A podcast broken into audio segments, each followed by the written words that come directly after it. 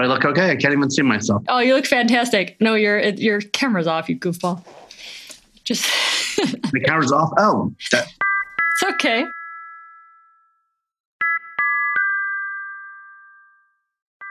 Welcome to You Are Not Broken, the only podcast that combines science, medicine, and psychology to re educate your brain and help you live your best love life. And I'm your host, board certified female urologist, Dr. Casperson.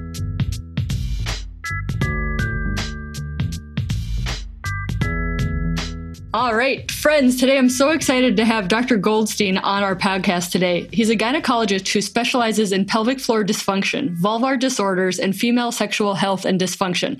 He's an author, an engaging speaker, and a world traveler, well, at least before COVID. You can find him at vulvodynia.com my story of meeting you is that you're actually friends. You went to college with one of my urology partners. So I had your textbook, the first edition of the female sexual pain disorders, on my desk at work. And my partner asked if I wanted it signed. I'm like, you know, Dr. Goldstein, you know, he's kind of a big deal. And my partner's like, yeah, whatever, because he's known you forever.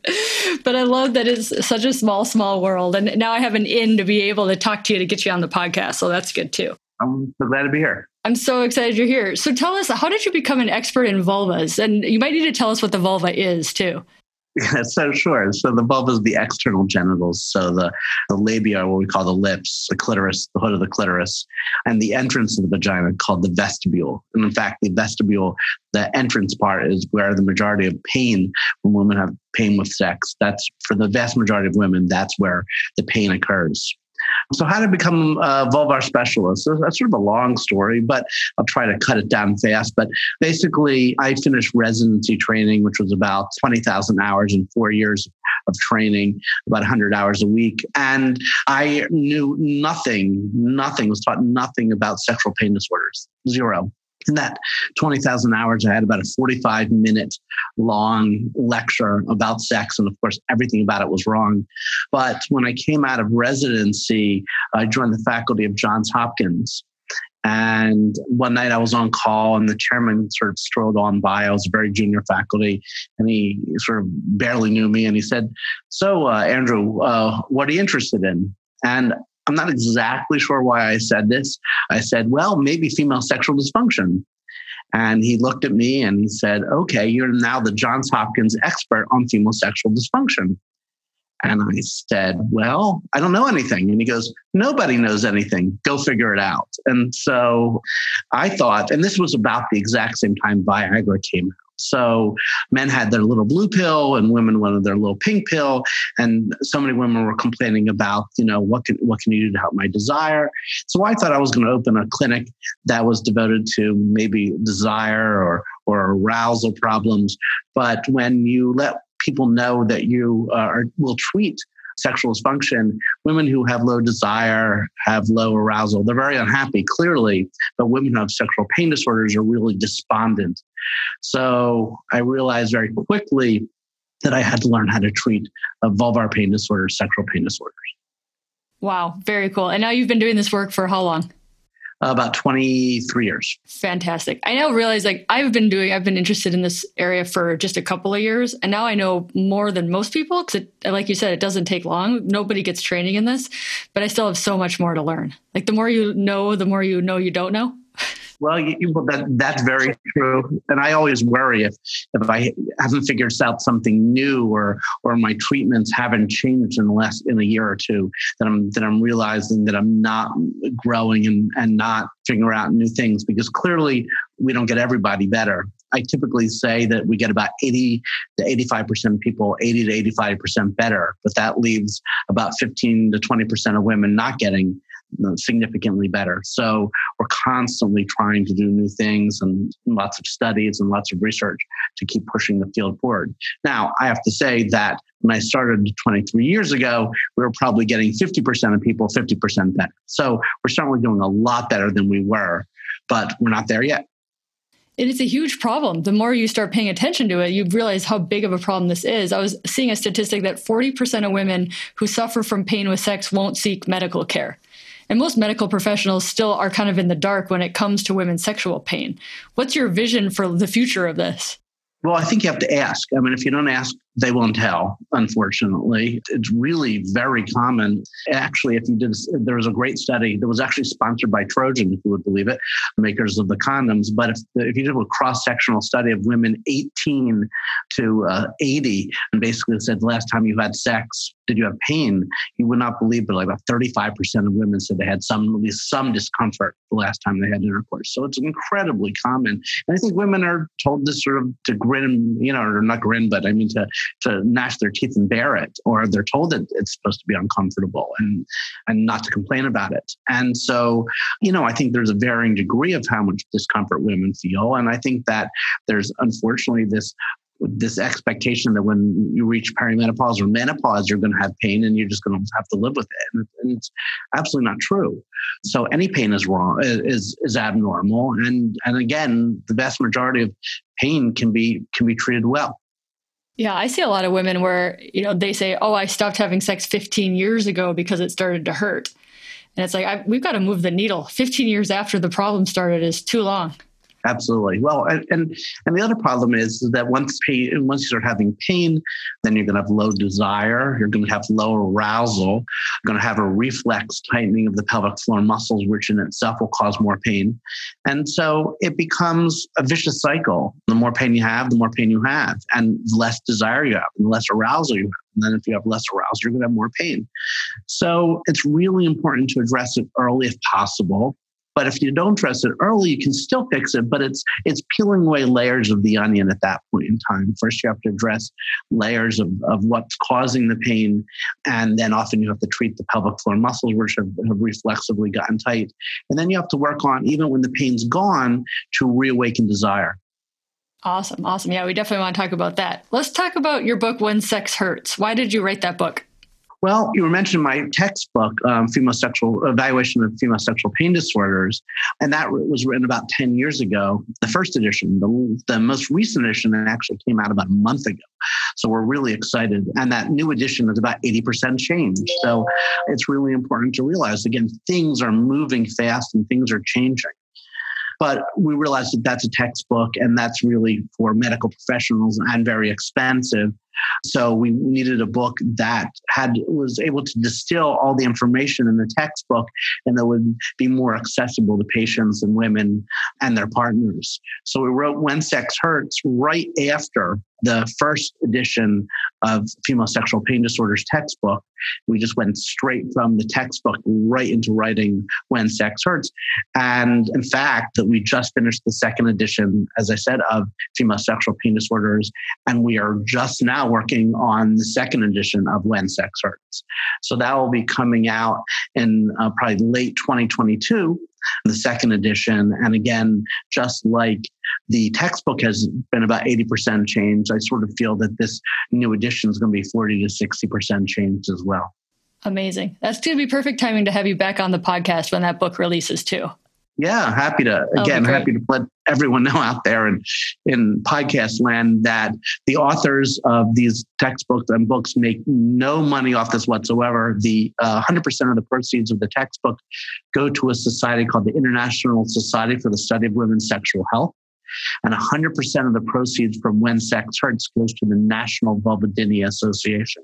So I can honestly say that we've never made one nickel off these books, and 100% goes back into both research at, at the International Society for the Study of Women's Sexual Health or patient advocacy at the National Vulvodynia Association. Awesome. So let's talk about that. What is vulvodynia? So the definition of vulvodynia, Odyne was the Greek goddess of pain. So if you have a dynia, that means you will have an abnormal pain response. So uh, vulvodynia is an abnormal pain response of the vulva. So now that was a term that was coined about 25, 30 years, actually about 35 years ago now. And so it was defined as vulvar pain of an unknown cause, meaning we couldn't figure it out, it hurt. And people started treating it such as, as a pain disorder. But I don't use the term vulvodynia that frequently now because, again, that implies that the cause of the pain is unknowable. Whereas the majority of the pain that I find with vulvar pain actually have a knowable cause.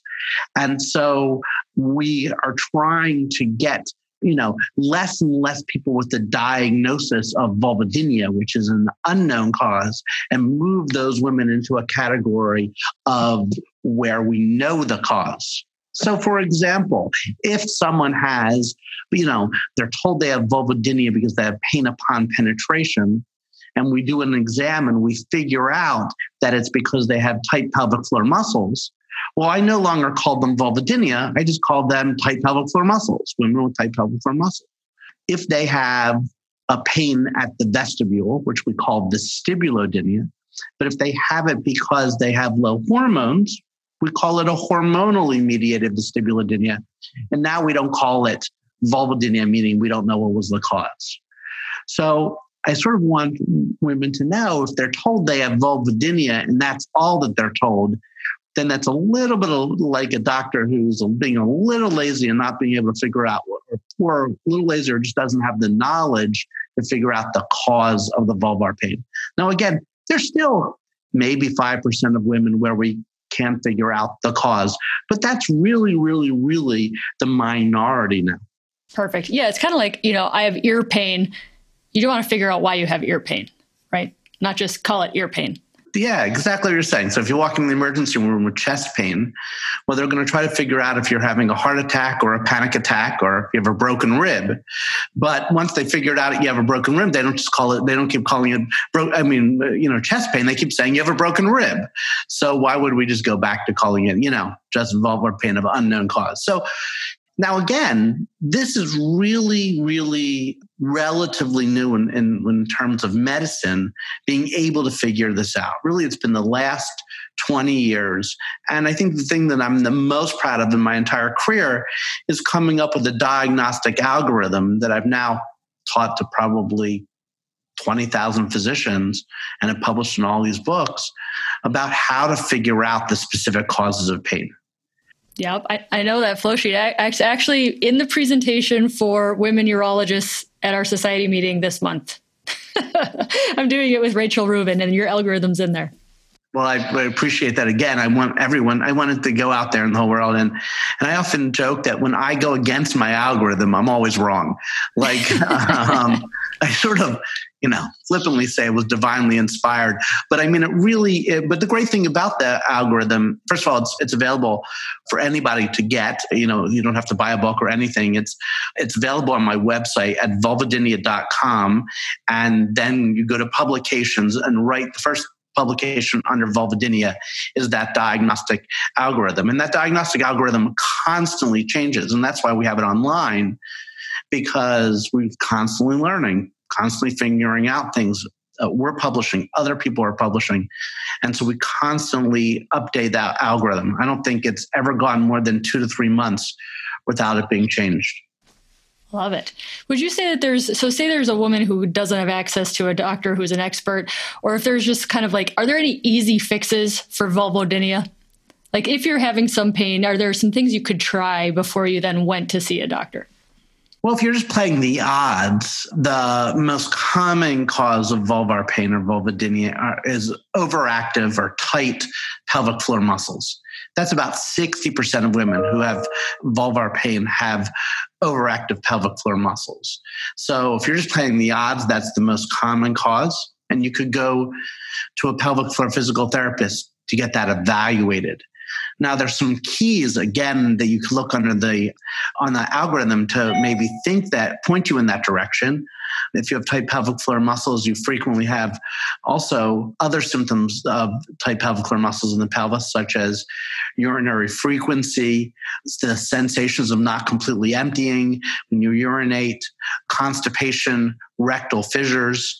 And typically, when you have pain upon penetration, it's usually just at the back part of the entrance of the vagina. It's not up towards the urethra or the clitoris. It's just right, right in the back. And that's where the muscles attach. So those are a couple of things that could point you in that direction. Again, I, I would recommend going to that algorithm and try to figure out sort of where your pain is and, and feel free to print that algorithm out and take it to your doctor who may not have been one of those 10,000 people who've listened to my lectures. And maybe they can, if you get someone who's interested, they can go through the diagram with you and figure out exactly that algorithm and what, what's going on and maybe try some of the recommendations in the algorithm. Perfect. That's great advice. Another thing, another condition that you're an expert in is lichen sclerosis. Can you talk a little bit about why lichen sclerosis happens or what it is, and then how we go about treating that? Sure. So, other than the sort of all the things that used to go under the, the heading of vulvodynia, there are skin disorders of the vulva, the genitals, and they can also cause pain with sex, but also without sex anytime. And one of those, the most common skin disorder, which affects about one and a half to 2% of women is a skin disease called lichen sclerosis. And lichen means thick and scaly, and sclerosis means scarring. And so this disease causes the skin of the vulva to thicken and gets very itchy. And unfortunately, because it's so inflammatory, the vulva scars, so you lose a lot of the architecture. You may, the labia minora may shrink away. We call that resorption.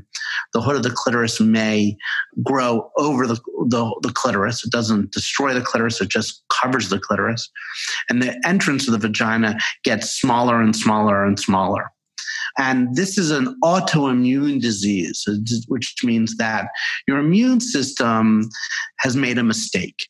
It thinks that one part of you is not you. It thinks it's a foreign invader, and your immune system will, and your white blood cells specifically will attack one part of your skin like it would attack a foreign invader, and that causes chronic inflammation. And it's that chronic inflammation that causes the symptoms of lichen sclerosis, as well as the scarring of lichen sclerosis. And in addition, if it's not treated, about 5% of people can develop cancer from that disease. So it happens about 1.5% of women, and it can happen to females of all ages, prepubertal girls, all the way up to to, to 95, 100. And, you know, some doctors sort of mistakenly believe that it's really a disease of menopausal women, but that's really not the case. It can happen from 2 to 95. Does it tend to happen more in low estrogen states? So, no, but it is actually more likely to be diagnosed at low estrogen states. So, when women are in the reproductive ages, so let's say between 12 and 50, when they're making enough estrogen, the skin is less itchy. And again, this disease, uh, one of the main symptoms is itching. So if you're not very itchy, you may not get diagnosed. And unfortunately, this is sort of a disease that's caught between two medical specialties or three medical specialties. One, dermatologists who know how to treat skin diseases, but unfortunately rarely do a genital exam. And gynecologists and urologists who do those types of exams, but unfortunately haven't been trained in the dermatologic diseases. So unfortunately, it's a really, it's a very, very, very underdiagnosed disorder. So if you read old literature, it will say one in a thousand women have this problem. But then what I think the my second paper ever published, of about 100 papers, was the prevalence of this disease in the general gynecology population and the reason I knew a fair amount about it is I'm married to a dermatologist, as you know. And so when, when she would always go to conferences, I would always take the vulvar dermatology conference in these big, large, huge, you know, when they would be giving two or three different hundred courses, I would always be, and so it would always be about 49 dermatologists in a room and one gynecologist, and they would sit there maligning the gynecologist for not knowing anything. And so I said, I'm not going to be one of those gynecologists. So I went back to my general practice before I was a vulvar specialist and I started looking. And I kept seeing this again and again and again. And it made no sense because everyone said it's a rare thing. And I kept saying, but why do I see it? Like, why am I seeing it every week? and my patients were quite young because it was I was a very new physician, so I didn't have many old patients. I had, most of them were young women, you know, pregnant. And so, if you believe the literature, I should have had no patients with lichen sclerosis, but in fact, 1.7% had it. So, and that was biopsy proven. So, probably even higher percentage had it. Um, there's a couple women said, no, I don't have a biopsy. So again, very common. One of the things, uh, there's an old joke among vulvar dermatologists, I guess. A, a, good friend of mine, her name's Lynne Margesson, is that the vulva is sort of like a, a town in the Midwest. You often drive through it, but you rarely stop. And gynecologists sort of sort of treat the vulva as something to separate so they can put in a speculum and do a pap smear. So it's also been called the forgotten uh, pelvic organ. You know, it's the most visible pelvic organ, yet at the same time, it really is. It has the least amount of literature and research about it. Yeah, I see a lot of people where they they come to me and they say, "Well, they my gynecologist told me it's normal, or my primary care told me it's normal," and you just I just don't believe it anymore. You just do an exam and you're like, "Nah, it's not normal." Yeah, no, I mean, really, I mean, it's it's you know, you go like, oh my god, do you have you know, you have there's nothing there, you know, none of your architecture is normal, and yeah. they would say, oh yeah, I had a Pap smear a month ago or six weeks ago, and, and you sort of shake your head, and that's why though that the sort of the the average age of diagnosis of of lichen sclerosis is 51 which ironically, of course, is the average age of menopause. So as soon as women stop making estrogen, they become itchy and then they show up to their doctor. But they had it in their 20s and 30s and their 40s. And maybe their only symptoms then were pain with sex. Interesting. Yeah, I, I, it's surprising how many people come to me and they've got they've been put on steroid creams for their lichen sclerosis, but they're they've not been put on estrogen cream for their vulva or their vagina. And then the other thing that, that I want you to talk about, not only that, is that people just use the estrogen cream for a really short period of time and then they stop right as a as a urologist you realize that we're not just treating the vagina when we're when we're using menopausal uh, hormone replacement therapy. We're treating the urethra and we're treating the bladder. All of these are hormone dependent organs. And i think a famous actress just died a couple days ago and i don't remember her name but she died of urosepsis which means that she got a bladder infection that went to her kidneys and then that infection went to her bloodstream and killed her. Well, the reason that happens in menopausal age women is because they don't have estrogen. And normally the urethra, as you know, is a is a tube that has mucosa in it so that the bacteria can get up through the tube. But without hormones, without estrogen, the tube it becomes like a straw.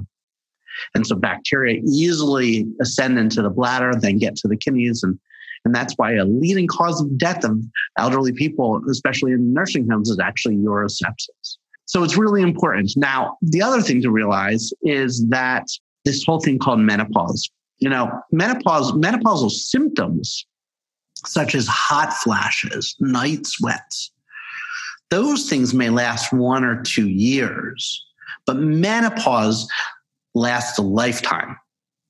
And unfortunately, Mother Nature, evolution doesn't care about the sex life or the, the life of the menopausal woman, unfortunately. And so if you don't treat women with hormones, then the organs that are hormonally dependent really start to function poorly. And again, it's not just the vagina, it's not just the vulva, but the urethra and the bladder. And I know you're preaching to the choir when I when I talk about this. I, but every time we talk about it, other people hear it, right? And it's so good for for either other providers and for patients to get empowered to be like, I heard uh, to me that vaginal estrogen is like sunscreen and seatbelts. It's just preventative maintenance. Preventative preventative maintenance. You know, you know, this living to 80s, 90s, 100s, you know, I, I think that um, they say that 50% of people born today will live to be 104. But that's unnatural. You know, when this country was founded, the average life expectancy was about 37, and only about one in 10 persons lived past the age of 50. So this, I so living past menopause was what was unnatural. Yeah, I, and I love that. You know, I live in the Pacific Northwest, so we tend to we tend to pride ourselves on natural out here. And people are like, "Well, I don't want to take estrogen because it's it's not natural." And I'm like, living past 50 is not natural. That's exactly correct. Yeah. In addition, you have shoes on your feet, which aren't natural, but it sure does make walking a lot nicer. Well, see, I'm not, going to, you know, you live in Pacific Northwest, so I'm not going to say this, but when people say, I only like natural things, I said, in August, I'm going to come to your house and get rid of your air conditioner. Um, because oh, totally. I'm, in, I'm in the I'm in the I'm in the sweaty uh, Mid Atlantic region. That's a good one. The other thing is driving cars. Like you drove a car to come and see me. Yep. Cars aren't natural. We do it all the time. So I, I can break down that natural argument super fast. And now I have to say that you said something to you said something that I don't completely agree with, which is you said vaginal estrogen. Mm. You forgot an incredibly important hormone called testosterone. Let's talk about it. People love it when I talk about testosterone.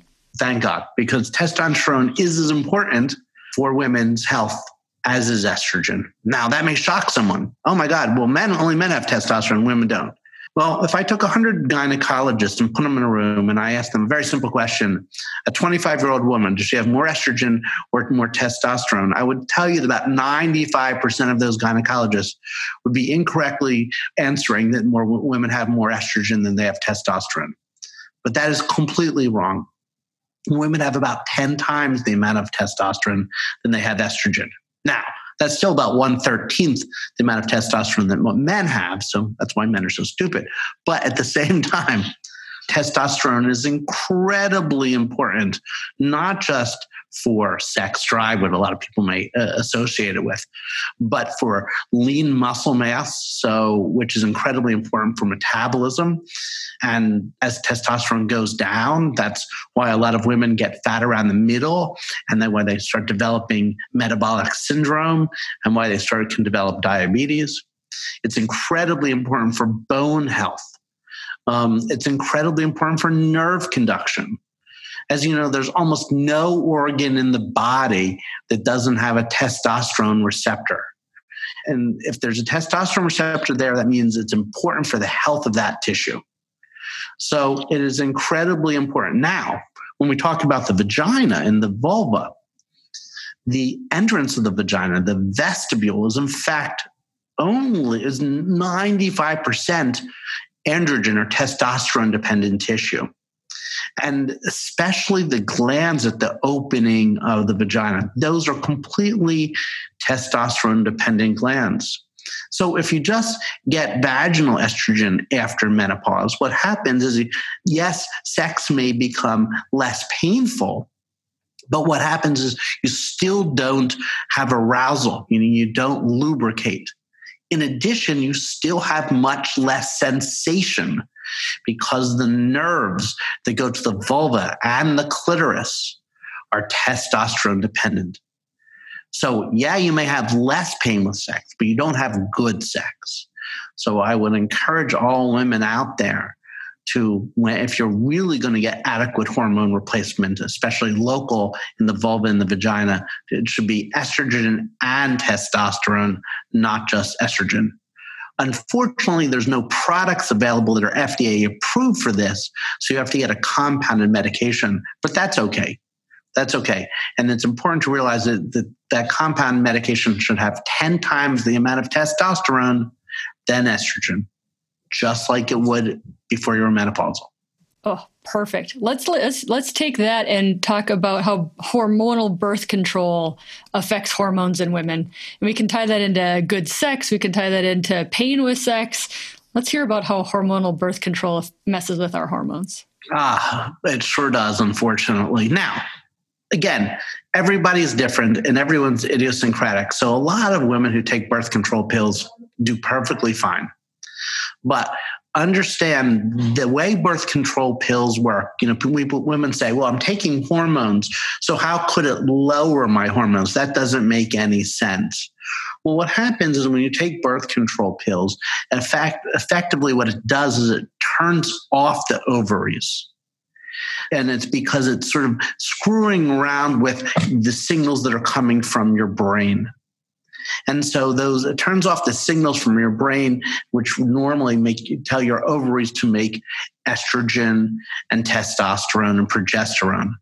So though even though you're taking hormones every month that you're on birth control pills, you're actually at a hormonal deficit. Now, what's important, and so when people say, well, I'm just taking a low dose, well, in fact, when you take a low dose, that means you are at even a greater deficit. So every month you're taking a pill, you're digging yourself a hole, a ditch, as to the amount of normal hormones that you would have. Now, it is especially bad for the hormone testosterone. We just talked about how important testosterone is. Well, what happens is birth control pills lower testosterone specifically by doing two different things. Number one, they lower the production of testosterone from the ovaries as important as that is that birth control pills cause the liver to make a protein called sex hormone binding globulin. And that binds on to what little testosterone is still being made and it makes it inactive. So that's a double whammy. The total amount of testosterone has been decreased. And then whatever little bit still left over is now bound to a protein, making it inactive. Additionally, there are some birth control pills, in most commonly in the, the ones called Yaz or Yasmin, that have a triple whammy in that the progesterone component of the birth control pills actually poisons the testosterone receptor. And so that is now the progesterone is called drospirenone, which is very, very similar to a medication called spironolactone that a lot of women take for either hair loss or acne. Again, so so um, that medicine, spironolactone, can also do the same thing. And so what happens is that the loss of total testosterone because you've shut down the ovaries and then the buildup of this binding hormone. And so it really lowers testosterone. So though every woman who was on birth control pills, everyone on birth control pills has at least a 75% reduction in total of testosterone available to the body. Now, if you have too much testosterone, let's say you have really bad acne, well, that's really that can be very beneficial because lower your testosterone and the acne gets better. But if you're not, if you're not a person who has way too much testosterone to begin with, then the, these birth control pills can be really bad. One of the, I guess my some of my favorite research that I've done is trying to figure out which women will suffer from birth control pills and which women do okay after while taking birth control pills. And that's really related to their genetics.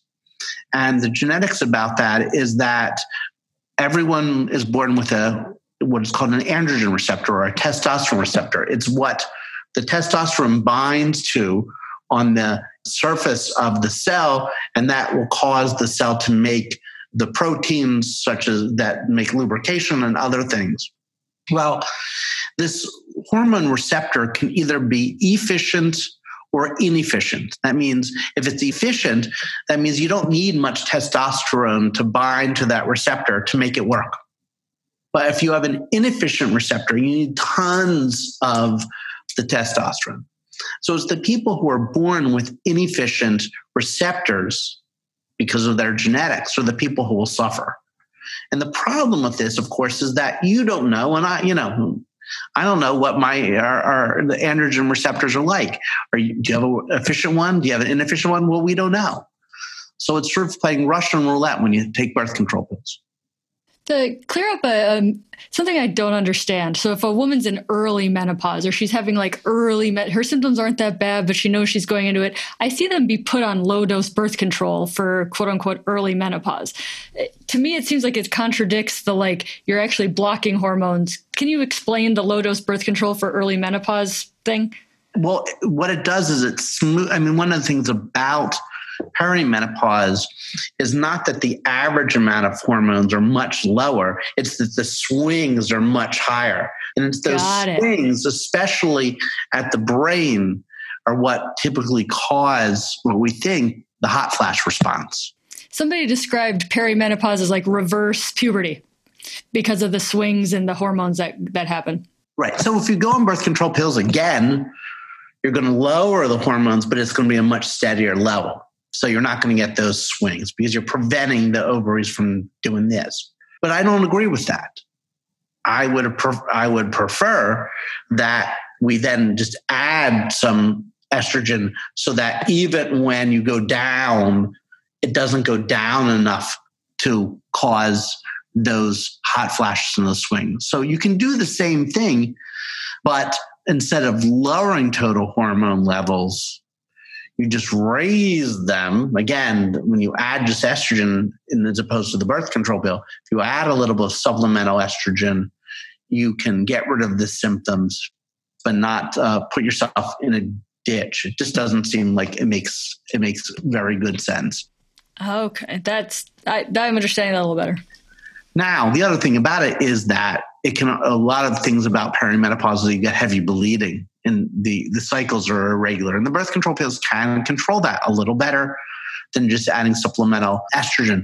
But we can also add supplemental progesterone as well and do it again do it in, in ways that are probably additive and then instead of subtractive when it comes to hormones and therefore keeping the tissues healthier Perfect. That makes tons of sense. So I have one more question on our pelvic pain segment, and then our next podcast we'll talk about desire because I'm excited to get to that. But my last question is, what's the role of trauma and abuse and kind of shame in a woman's pelvic pain? Well, we, we certainly know that women who have pelvic pain, there's a higher percentage of women who have had abuse history in women who have chronic pelvic pain. But I want to say that it's not the majority of people who have pain. And so it became this thing that a lot of doctors would say, Oh, well, you're acting like this. You must have been abused. And women would go, I, I didn't, I wasn't abused. And in fact, and they would say, Well, you just don't remember it. So, you know, again, attack, attacking the patient. It's terrible. Or, and it's also possible that abuse has absolutely nothing to do with the cause of the pain or the pain. So, whereas statistically, women who have abuse have a higher percentage of chronic pelvic pain, it's not the majority. And it's so, even though, and it also may not be causative, even if you have been the victim of abuse. The method in which the abuse may cause a pain is typically the overactive pelvic floor muscle dysfunction. Again, if you're subject to chronic pain or chronic assault, a very natural inclination would be to tighten up your muscles.